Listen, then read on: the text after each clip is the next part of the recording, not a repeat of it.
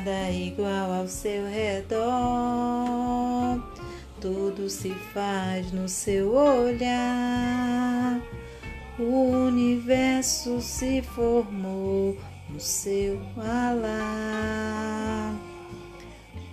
Teologia para explicar, o Big Bang para disfarçar. Pode alguém ter dúvida? Sei que alguém